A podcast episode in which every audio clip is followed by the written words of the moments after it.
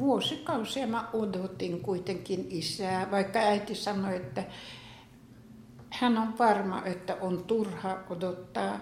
Että se oli niin kauheita aikaa juuri se syksy 37 ja kevät-talvi 38, joka katsotaankin sen suuren terrorin ajaksi. Että varmasti ne kiduttivat tai hakkasivat hänet hengiltä. Tämä on Keskustelemuksia podcast ja minä olen Vesa Kyllönen suomalaisen kirjallisuuden seurasta. Ikivanhaa ja ihan uutta tuumii kanssani kokonainen tutkimakunta. Tervetuloa mukaan!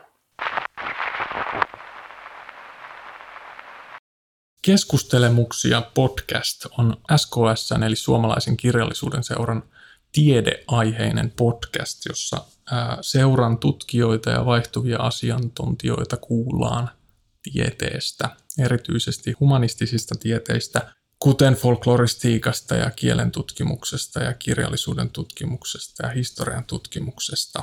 Meillä on tänään aiheena Stalinin vainojen ää, muistot ja siihen liittyvät muistitieto.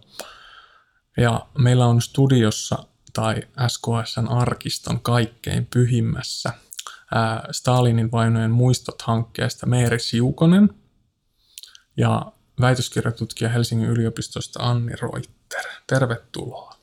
Kiitos. Kiitos. Tuota, mä voisin Annilta ensimmäisenä, jos lähdetään ajamaan tätä junaa, niin tuota, mistä Stalinin vainojen, vainoissa oli kysymys? Kertoisit sä lyhyesti sen, ää, ne puitteet? No, äh, Stalinin vainot katsoisin, että ne alkoi jo vuonna 1929, kun Stalin tuli valtaan – ja jatkuivat aina tuonne Stalinin kuolemaan asti vuoteen 1953.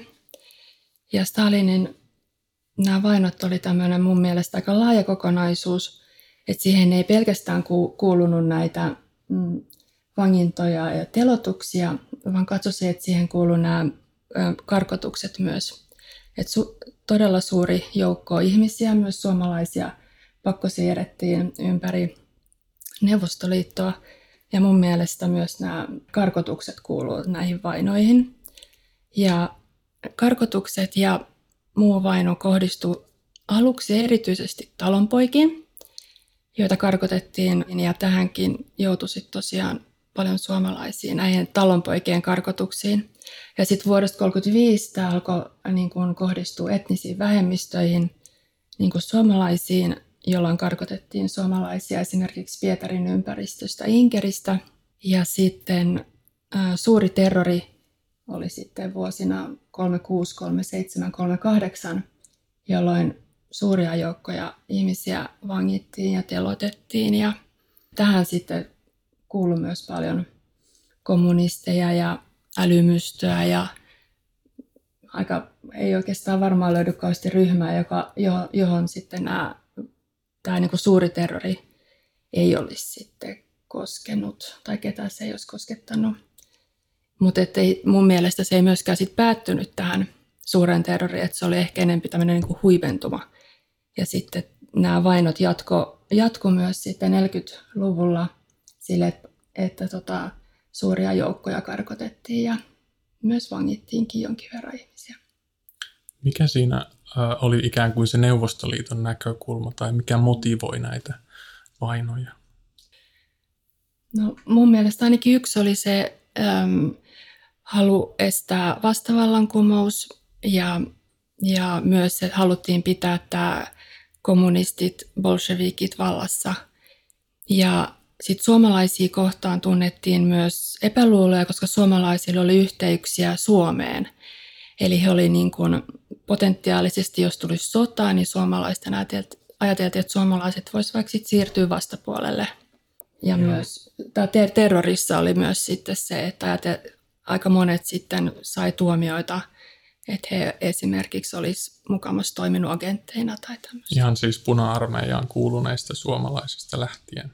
Niin, kyllä puna-armeijassakin olleita tuomittiin ja vakaumuksellisia kommunisteja. Ja...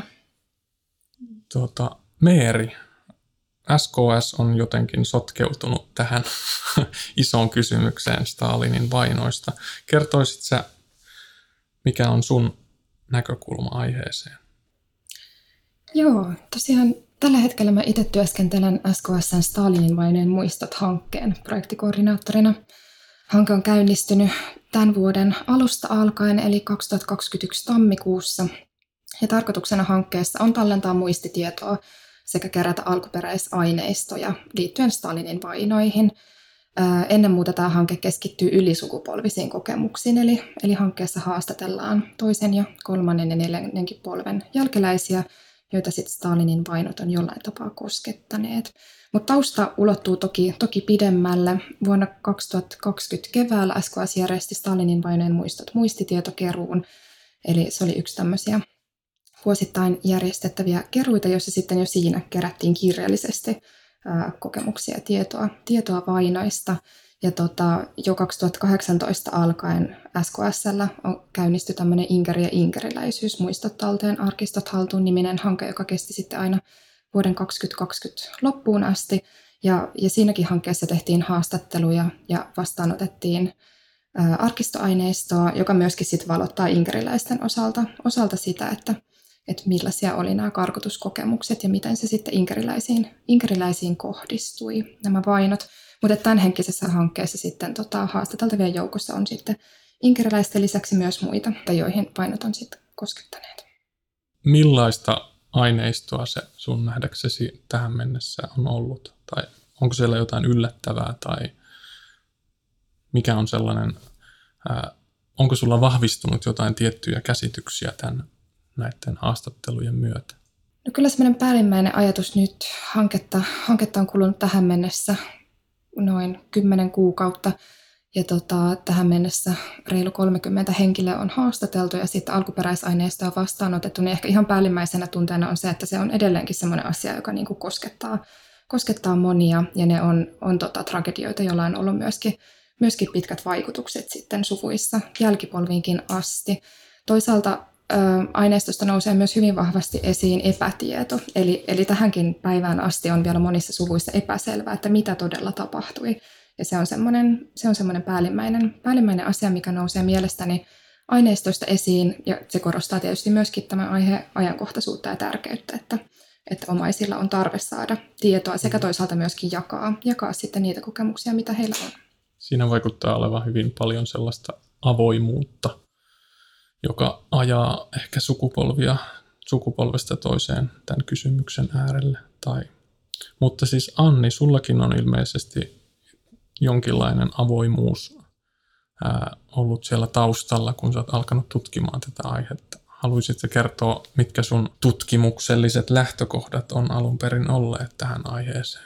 No mulla heräsi tämä kiinnostus tähän karkotushistoriaan ja aika varhain, kun mä kuulin ton mun sukulaisen jännittävän karkotuskertomuksen, kun mä olin pieni lapsi – ja sitten se oli hyvin niin kuin erikoinen se tapahtuma sille, että mä jäin miettimään, että mitä, mitä tuolla Neuvostoliitossa on oikein tapahtunut, varsinkin kun se kuva oli sitten muuten hyvin tämmöinen niin kuin suomentunut Neuvostoliitosta, että siellä on kaikki hyvin ja, ja näin, että se oli hyvin hämmentävää. Ja sitten myöhemminkin tapasin sitten yllättäen Neuvostoliitosta tulleita sukulaisia, joita en sitten tiennyt oikeastaan, että heitä oli olemassakaan aikaisemmin. Ja juttelin heidän kanssaan ja sitten tämä mielenkiinto siitä heräsi pikkuhiljaa ja sitten graduaiheessa niin sitten toin sen esille. Ja nyt vasta sitten aloin tutkia oikein kunnolla tässä väitöskirjassa. Väitöskirjasta näitä karkotuksia ja olen ehkä yllättynyt, miten huonosti tätä on tutkittu aikaisemmin ja miten niin kuin laajasti ja tosi suurta joukkoa tämä on koskettanut nämä pakkosiirrot. Et kun näitä alkoi laskea yhteen, niin jopa 130 000 niin saa, saa luvuksi suomalais, suomalaisten määräksi, että se on todella suuri määrä. Mikä on estänyt tutkijoita tarttumasta tähän aiheeseen? Se on minusta tosi hyvä kysymys. Mä en ihan, ihan osaa sanoa, sanoa mistä, mihin se ää, liittyy ehkä siihen, että tämä ei ollut Suomen sisällä tapahtunutta. Että Suomessa on minusta tutkittu usein niin kuin suomalaisten historiaa, että on jotenkin jäänyt vähän ulkopuolella, kun se on tapahtunut Neuvostoliitossa. Yksi on ehkä tämä suomettumisen historia. Ja sitten myös näitä monia aineistoja on ollut aika vaikea saada käsinsä. Et nyt vasta paljastuu just nämä terroriin kuolleiden määriä ja ne on varmaan nytkin pysyy vielä pitkään, pitkään hämärän peitossa. Että se on tosi monimutkainen tutkimuskokonaisuus. Ihan viime vuosinahan on keskusteltu Inkerin suomalaisista eritoten mm. suomalaisessa julkisessa keskustelussa, mm. mutta tähän ää, nivoutuu myös muita ää, sisällissodan aikana Suome, Suomesta loikanneita suomalaisia ja muita. Mitä ajatuksia Meeri sulle herää tästä kirjosta, ketä kaikkia suomalaisia tämä koski? Joo, mun mielestä on tosi tärkeää muistaa, että puhutaan heterogeenisesta ryhmästä, eli, eli tosiaan Venäjällä ennen vallankumousta asuneista inkeriläisistä tai inkerin suomalaisista sekä sitten esimerkiksi Murmannin suomalaisista, eli, eli tota, suomalaisista, jotka 1800-luvulla nälkävuosien aikana sitten muutti Kuolan Niemimaan alueelle ja Murmannin seudulle. Mutta sitten tosiaan myöskin vallankumouksen jälkeen voi sanoa, että on ollut kolme semmoista ää, isoa massamuuttoa. Viittasit Vesa tähän sisällissodan jälkeen Neuvostoliittoon lähteneisiin kommunisteihin – mutta sitten oli myöskin Amerikasta ja Kanadasta lähti noin 5-7 tuhatta suomalaista 20-luvulla, mutta ennen, ennen kaikkea 30-luvun alussa sitten jo laman alettua. Ja sitten samaten oli 30-luvun alussa Suomesta Neuvostoliittoon merkittävää muuttoliikettä että puhutaan noin 15 000 niin kutsutusta loikkarista, eli luvatta ja salateitse Neuvostoliittoon lähteneestä suomalaisesta. Mutta että syyt, miksi nämä suomalaiset lähtivät Neuvostoliittoon, on myöskin moninaisia. Eli joukossa oli, oli poliittisesti aktiivisia, että heillä oli, heillä oli vakaumus ja usko kommunismiin. Mutta varsinkin sitten 30-luvulle tultaessa, niin myöskin taloudellinen tilanne oli tosi merkittävä, että et siinä vaiheessa oli käynnistynyt globaali lama, joka vaikutti sit työllisyyteen niin Yhdysvalloissa, Kanadassa kuin Suomessakin. Ja, ja sitten lisäksi se Neuvostoliiton propagointi oli tosi, tosi voimakasta, että mm. sinne, sinne värvättiin ihmisiä ja, ja oli uskoa siihen, että, että sinne voi mennä sitten rakentamaan ihan yhteiskuntaa. Mutta siinä mielessä mun mielestä aina pitää niin kuin muistaa määritellä käsitteet ja se, keistä puhutaan, että, että se, on, se on moninainen ryhmä. Se tuntuu vaan jotenkin niin ää, nyky-Suomessa ää, Suomen ja Venäjän raja niin tiukalta, että on vaikeampi tavallaan hahmottaa sitä, että miten vuosisata, vuosisadasta toiseen on ikään kuin se rajan käsite ollut paljon häilyvämpi, että nimenomaan sinne on ehkä aika, mm, mitähän se nyt ilmaisisi, heppoisinkin perustein ajoittain lähdetty. Mainitsit propagandan. Minkälaista propagandaa se oli? Ja miksi juuri Neuvostoliitto? Oliko siinä lupaus siitä työstä tai hyvinvoinnista tai muusta vai oliko se nimenomaan ikään kuin se uuden kommunistisen yhteiskunnan lupaus? Tai? No erityisesti mieleen tulee päällimmäisenä se, että tota, um, että Yhdysvalloissa toimi tämmöinen Neuvostokarjalan teknillinen apuorganisaatio, joka perustettiin, en muista nyt tarkkaa vuotta, mutta että kyllä siinä vaiheessa käsittääkseni syyt, miksi, miksi Neuvostoliitto halusi aktiivisesti värvätä lähtiöitä, liittyi myöskin siihen, että haluttiin ihan tekniikkaa, haluttiin ammattitaitoista väkeä lähtemään sitten niin kuin rakentamaan, että siinä vaiheessa alkoi olla sitten tietysti tarve, tarve osaamiselle, tarve resursseille, että se on ollut ainakin, ainakin sit yksi merkittävä tekijä, miksi miksi on lähdetty. Mutta tarttuisin vielä myös tuohon, mitä sanoit, että, tota, että kyllä on mielestäni tosi tärkeää muistaa, että, että jo ennen Neuvostoliittoa, niin tosiaan sillä muuttoliikkeellä on vuosisatainen historia, eli vielä Venäjän keisarikunnan aikaan, niin Suomesta on lähdetty esimerkiksi Pietariin tosi paljon töihin. Siellä on ollut väliaikaisesti asunut asunut merkittävä määrä suomalaisia. Ja sitten tosiaan Murmanin suomalaisten, Inkerin suomalaisten mm. tapauksessa nähdään, että sinne on niin kuin aina eri vuosisatoina kyllä ollut, ollut liikettä. Että siinä mielessä pitää asettaa niin kuin siihenkin, siihenkin historialliseen jatkumaan ja kontekstiin sitten mielestäni tämä Neuvostoliiton aikana sitten lähteneet, vaikka toki syyt sitten on ollut eri, eri aikoina, mutta että liikkuvuus on kuitenkin ollut, ollut sitten pysyvää. Toisaalta se loppu sitten silloin, se raja, raja tulee aika selkeäksi sitten mm. siinä 30-luvun jossain kuluessa, että se oli vaarallista sitten jo ylittää jossain vaiheessa. Mutta häilyvä ristiriita, että yhtäältä on lupaus työstä ja tarvit, Neuvostoliitto tarvitsee osaajia ja sitten kuitenkin he, he edustaa nimenomaan sitä läntistä, läntistä elementtiä, joka ää, maan sisällä koetaan uhaksi ja kansan vihollisuudeksi. Se ehkä muuttui siinä se, se tiettyjen vähemmistön kokeminen uhaksi muuttuu niin kuin siinä 30-luvun kuluessa. Että se ei ehkä aluksi ollut, ollut tällainen Joo. näkökulma niinkään, että se politiikka kyllä muuttui, muuttui siinä sitten just Stalinin vallan myötä ja että ennakkoluulot erilaisiin ryhmiin kohtaan niin kasvoi. Hmm. Sä oot kirjoittanut, Anni, ää, väitöskirjassa sitä erässä tämän väitöskirjan artikkeleista siitä, että miten tota, Neuvostoliitolla on tietty kertomus siitä, että, tai kertomusmalli näistä kansanvihollisista. Haluaisit mm-hmm. kuvata sitä, että minkä, mistä tämä nousee, tämä kansanvihollisuuden aihe? Eli se, ää, en muista, oliko James Birch mm-hmm. joka esittää tällaisen kollektiivisen mm-hmm. muistin kertomusmallin. Joo, Neuvostoliitossa ja ehkä nykyäänkin Venäjällä mä ajatellaan, että on tämmöinen niin tietynlainen kollektiivinen muistikokemus siitä, että joku vi- ulkopuolinen vihollinen niin uhkaa Neuvostoliittoa tai Venäjää ja usein ne liitetään just sodan jälkeen niin kuin fasisteihin tai muihin tämmöisiin ulkopuolisiin vihollisiin. Ja sitten niin kuin venäläiset ja neuvostoliittolaiset sit voittaa nämä ulkopuoliset viholliset ja Neuvostoliiton aikana näitä vihollisia etsittiin sieltä sisäpuolelta myös hyvin paljon. Että se ei ollut pelkästään sellainen, että rajan yli tulvii mm. vihollisia, vaan esim. Inkerin suomalaiset oli ikään kuin sisällä olevia Niin jossain vaiheessa koettuja. alettiin kokea näin.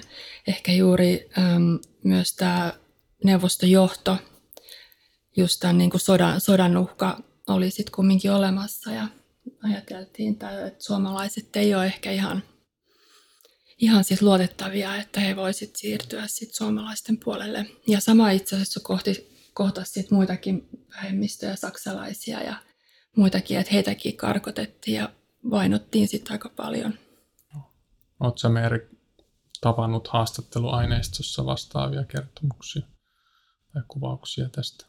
Joo, ilman muuta. Inkari-hankkeessa kaikkinensa tehtiin, tehtiin reilusti toista sataa haastattelua ja tosiaan tässä nykyisessäkin hankkeessa, hankkeessa nämä kysymykset on läsnä, että kyllä siellä on moni, moni esimerkiksi vielä 20-30-luvulla syntynyt ihan niin kuin omakohtaisesti muistaa, muistaa sitä, miten sitten tota, suomalaisuus ja suomen kielen puhuminen oli sitten jossain vaiheessa semmoinen asia, että, että sitä ei enää hyvällä katsottu. Ja ja tota, tosiaan Anni aiemmin puhui siitä, että, että vainot on ehkä syytä nähdä semmoisena laajana kokonaisuutena, johon liittyy liittyi erilaisia, erilaisia toimenpiteitä sitten, niin tota, myös esimerkiksi suomenkielisten koulujen ja kirkkojen toiminnan lakkauttaminen sitten 30-luvun jälkipuolella niin on tietysti semmoinen, semmoinen asia, että, tota, että se vaikutti sitten ihan suoraan, suoraan etenkin Inkerin suomalaisten ja laajemmin sitten suomalaisten mahdollisuuteen ylläpitää kieltä ja, kieltä ja kulttuuria, että semmoiset ulkopuolisuuden kokemukset ja, ja just tämän tota, kielen, kielen tai tota, kansallisuuden takia syrjityksi tuleminen on kyllä monissa, monissa haastatteluissa semmoinen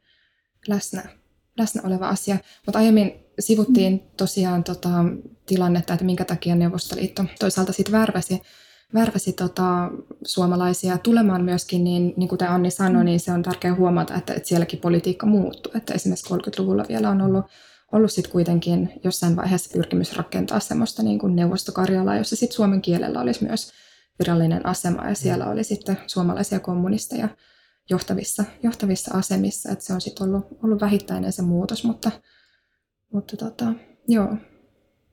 Muistitieto nousee teidän molempien töissä vahvana esiin ja se tuntuu muodostavan sellaisen voimakkaan vastakertomuksen, kuten Anni on nimittänyt tälle tälle tuota, Neuvostoliiton propagandalle ja julkiselle puheelle ja oli se sitten muuttuvaa tai ei se Neuvostoliiton julkinen keskustelu tai propaganda, miksi sitä haluaa nime- kutsuakin. Ää, mikä muistitiedon arvo tästä näkökulmasta on?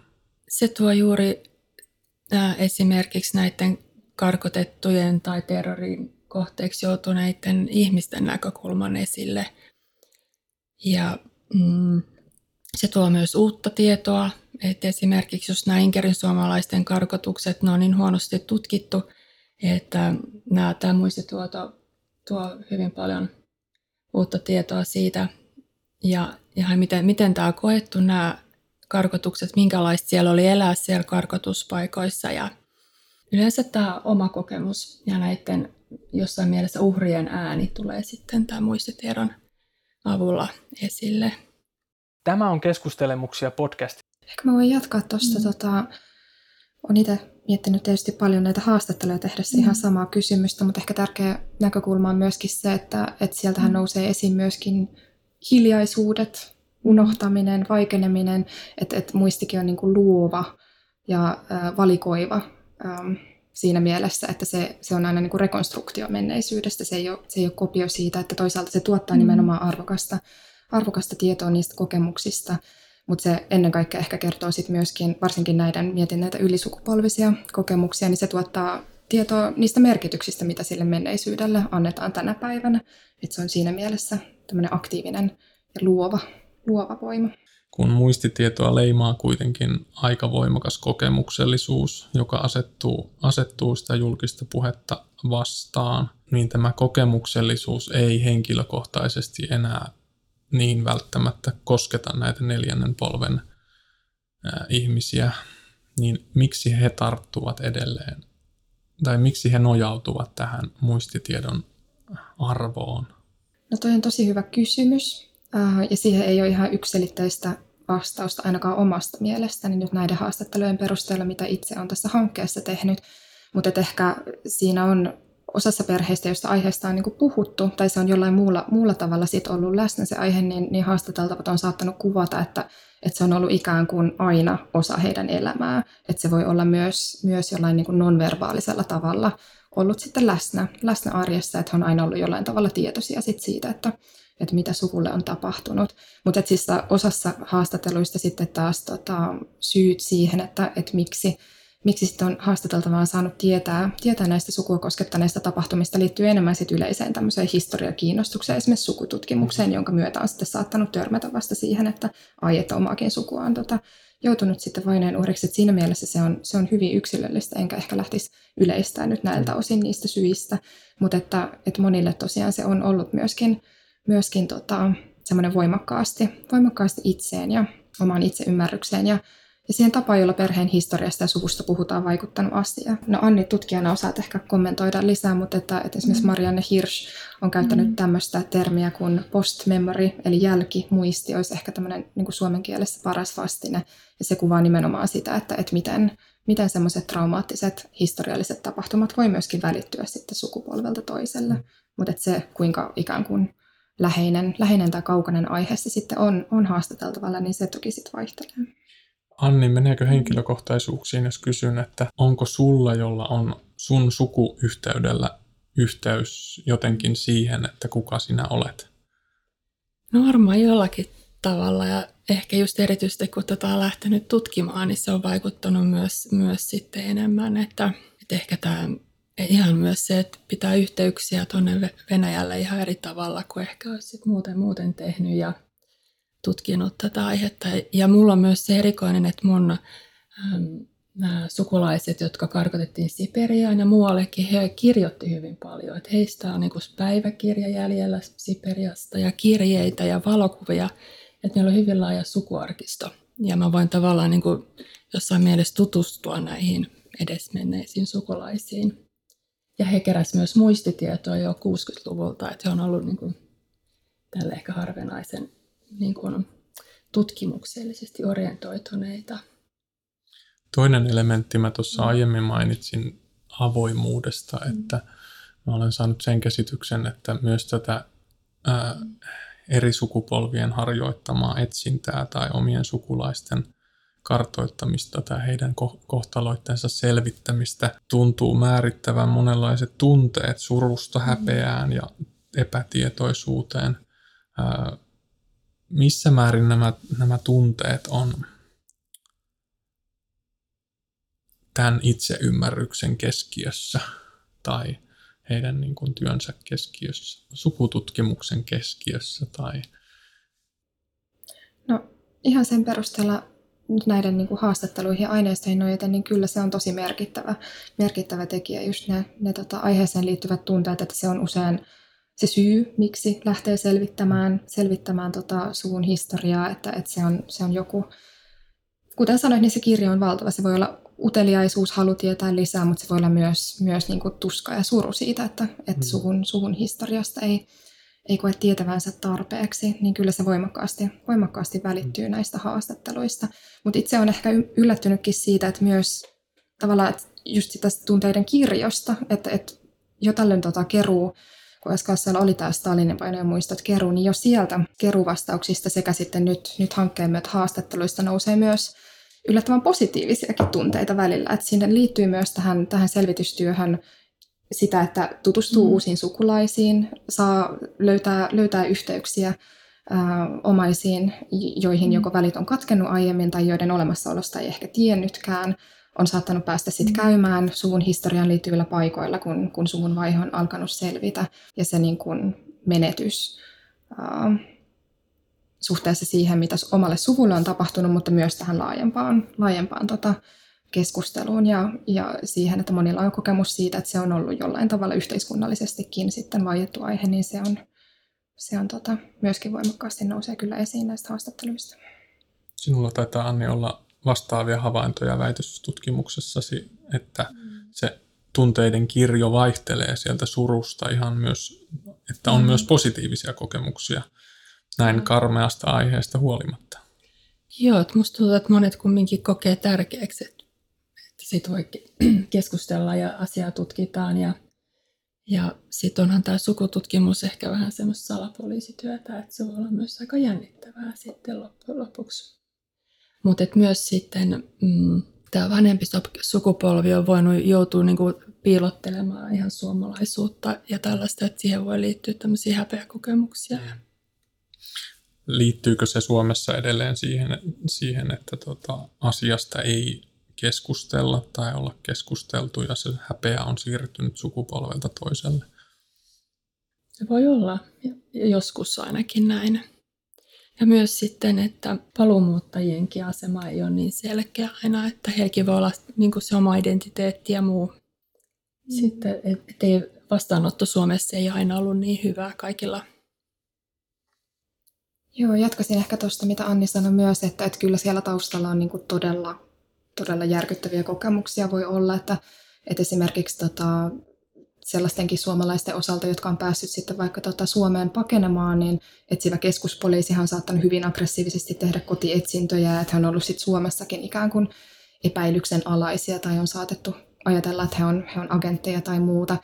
Ja tota, että kyllä siellä on niin kuin ihan tota, myöskin Suomen sisällissodasta alkaen ja sen, sen jälkipyykistä sitten 30-luvulle päästään äärioikeistolaiseen liikehdintään ja kommunistilakeihin ja, ja muihin, niin tavallaan mietin myös, että heidän osalta, jotka sitten Suomesta Neuvostoliittoon lähtenyt, niin, tota, niin on, on hyvin voimakkaasti, niin kuin, että ihan oman turvallisuuden takia on sitten pitänyt, pitänyt piilotella, ehkä vaihtaa nimeä tai, tai tota, olla kertomatta siitä, että, että Neuvostoliitossa on käynyt ja muuta. Ja sitten Inkerin mm. suomalaisten tai, tai muiden tota, Neuvostoliittoon jääneiden suomalaisten tapauksessa tietysti myös tilanne on ollut ihan sama, että se pelko pelko siitä vielä Stalinin kuoleman jälkeenkin sitten, että, että mitä voi käydä, niin se, se on jatkunut pitkään.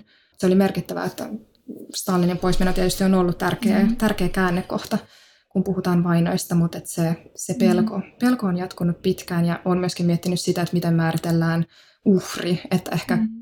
lukisin itse kyllä myöskin, myöskin sitten esimerkiksi vangittujen tai telotettujen tai karkotettujen lisäksi myös heidän omaisensa siihen, että se on ollut lähipiirinkin sit voimakkaasti vaikuttanut asiaan ja sitten se pelko on ollut siellä myöskin, myöskin sen, sen takia läsnä. Mutta täytyy mm, vielä sanoa, kyllä. että tämäkin on tosi hyvin niin. henkilö, siis ri, tapauskohtaista, että eri, eri tavoin sit eri perheissä ja suvuissa. Mm. Se on voinut vaikuttaa myös, että miten pääsee koulutukseen ja menestyy uralla ja tämä niin suvun tausta että se on voinut vaikuttaa sit pitkään. Vaikuttaa siltä, että jälkipolvet samastuu jollain asteella siihen esimerkiksi Inkerin suomalaisten kertomuksiin. Sä oot Anni paljon käsitellyt töissäsi ikään kuin tällaisia kertomuksia, eli, eli tuota, on Neuvostoliiton virallinen kertomus, mikä se sitten onkaan on inkeriläisten kärsimyshistoria, mutta on inkeriläisillä on myös vastakertomuksia tälle, tälle tuota, omalle kärsimyshistorialleen tai kärsimyskertomukselleen. Haluaisitko kuvata tätä kertomusten ikään kuin ketjuuntumista? Joo, eli mä tutkin noita mm, pakkosiirron kuvauksia Siperian, Siperiaanin Leningradin piirityksestä. Ja siinä tosiaan suuri osa näistä mm, karkotuksen kokeneista niin kuvasi tätä pakkosiirtoa niin, että se oli jonkinlainen vastakertomus tälle neuvostohistorialle ja kuvasivat, miten ihmiset kuoli matkalla ja miten ne asumisolot ja pakkotyö oli raskasta. Ja monet joutuivat tosiaan jää, jäämeren rannalle tosi vaikeisiin olosuhteisiin. Mutta sitten myös kuvattiin näitä hyviä kokemuksia sit siellä Siperiassa, miten paikalliset saattoi auttaa tai tällaistakin, että ja miten sitten ehkä elinolot sit myös parani kumminkin Neuvostoliitossa, kun tultiin, tultiin sitten 40-luvun loppupuolelle ja 50-luvulle. Mutta kumminkin tämä totalitaristinen tai autoratiivinen tämä neuvostovalta kyllä koettiin sitten kumminkin ongelmalliseksi, että ihmiset ei voinut just esimerkiksi puhua menneisyydestä oikeastaan, että kaikki piti melkein salata. Ehkä korkeintaan sitten kuiskaaltiin kotona läheisten kanssa, että se pelko säilyi. Pelko ja sitten tämmöinen pakotettu hiljaisuus sitten säilyi säily kumminkin.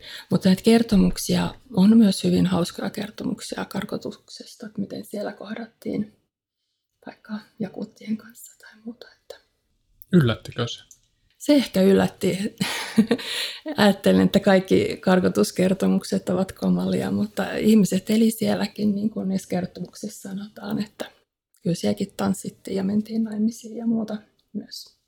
Näistä tuota, inkerisuomalaisten kertomuksissa tuntuu olevan sellainen tavallaan samantyyppinen, äh, tai, tai yleistänyt vahvasti anteeksi, mm, tällainen kaava, että siinä toistuu tietynlaiset elementit, niin kuin vangitseminen ja lähtö ja matka ja mm. elinolot ja sitten myös se ikään kuin se paluun yritys tai mm. paluu, paluu inkeriin maahan.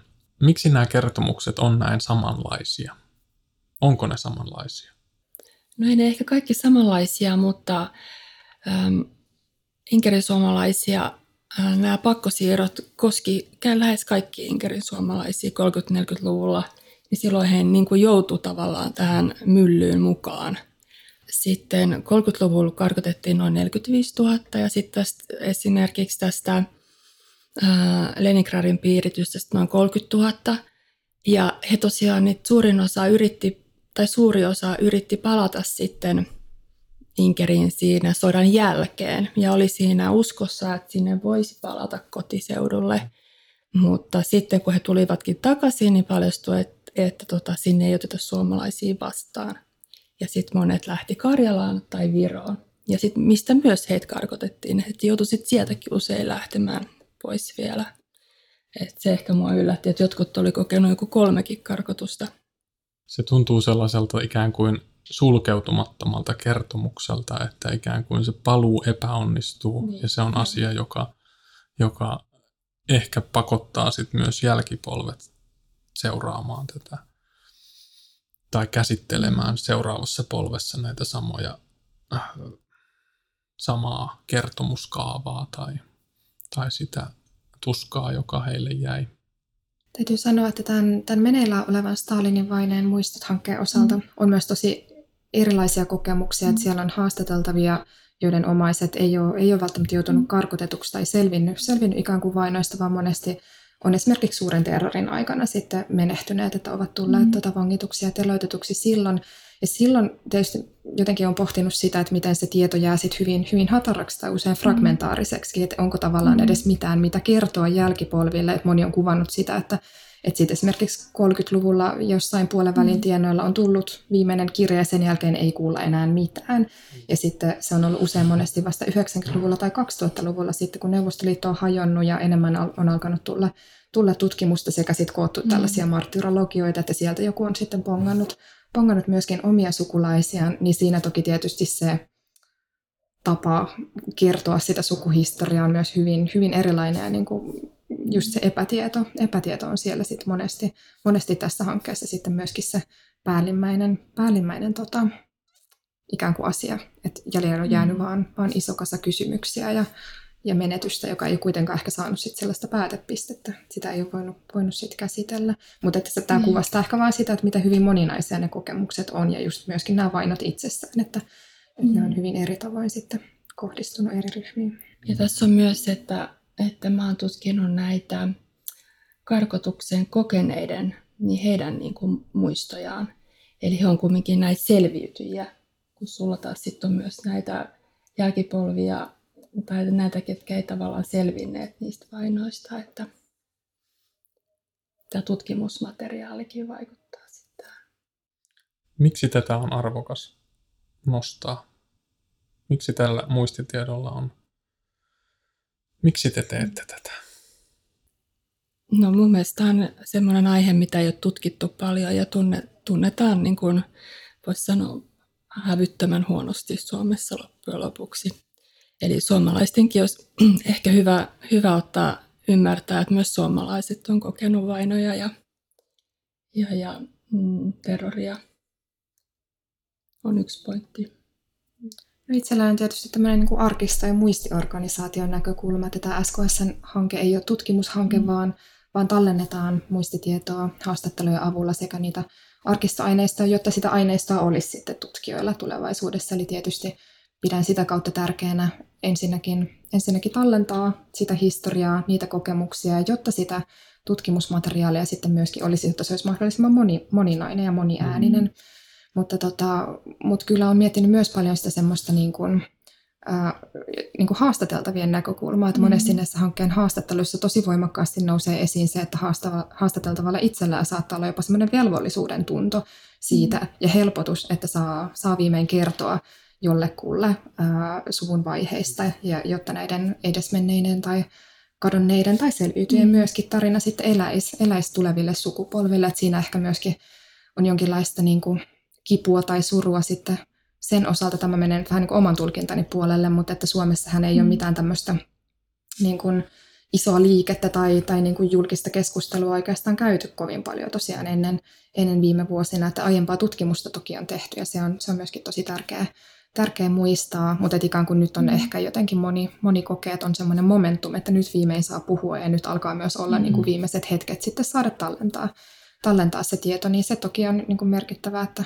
mm. että ne, ne tarinat sitten ja ne aineistot sitten muodostaa meidän, meidän sitten kulttuuriperintöä, mm. ne säilyvät täällä arkistossa ja ovat sitten tutkijoiden ja kiinnostuneiden käytettävissä. Kumpi painaa enemmän, kertominen vai se ää, toive, että tämä hänen kertomuksensa tallennetaan SKSn kaltaiseen muistitieto-organisaatioon? Mun mielestä monet esimerkiksi näistä karkotuksen uhreista he on niin kuin saattanut kertoa tätä jossain muussakin tilanteessa jo, mutta ei aina. Mutta monet kokee sen tosi tärkeäksi, että heidän historiansa tallennetaan ja tallennetaan tämmöiseen muistiorganisaatioon ja, ja että toivovat, että sitä voitaisiin käyttää historian kirjoituksessa tai muussa, muussa tota, yhteydessä oli se sitten lehtijuttu tai, tai joku muukin, että, tota, että monet toivoo, että tämä historia nostettaisiin enem, enemmän esille vielä. Joo, kompaan Annia kyllä tässä mm. kohtaa, että, että se toki se on nyt tosi yksilöllistä ja haastateltavasta riippuvaa, että en osaa, en osaa yleistäen vastata tähän, että, että tosiaan moni haastateltava on, on ikään kuin perhepiirissä puhunut asioista, mutta, mutta harvempi ehkä sitten ikään kuin ulkopuoliselle, suvun ulkopuoliselle henkilölle, mutta että kokee sitten myöskin, myöskin sen tärkeäksi, niin tota, se on arvokasta itsessään. Joten mä lopuksi kysyn, mitä te toivoisitte tällä muistitiedon tallentamisella saavutettavan? Toivoisin, että tietysti tätä muistitietoa käytettäisiin tutkimuksissa ja vaikka kirjojen lähteenä ja, ja tosiaan, että historiatietoisuus kasvaisi. Joo, näihin sanoihin on helppo yhtyä. Tietysti toiveeni on se, että, aineisto löytää käyttäjänsä. Että, että SKSn arkistohan on kaikille avoin ja tota, niiltä osin, kun aineistoon ei kohdistu erityisiä käyttörajoituksia, niin ne tulee olemaan sitten kaikkien käytettävissä. Toivottavasti monien eri alojen tutkijoiden, mutta myöskin sitten sukututkijoiden ja muiden kiinnostuneiden. Se, että tietoa, tietoa ja tutkimusta aiheesta tulee lisää, niin se on se päällimmäinen toive. Kiitos haastattelusta. Kiitos. Kuuntelit keskustelemuksia, joka on suomalaisen kirjallisuuden seuran podcast. Kiitos seurasta.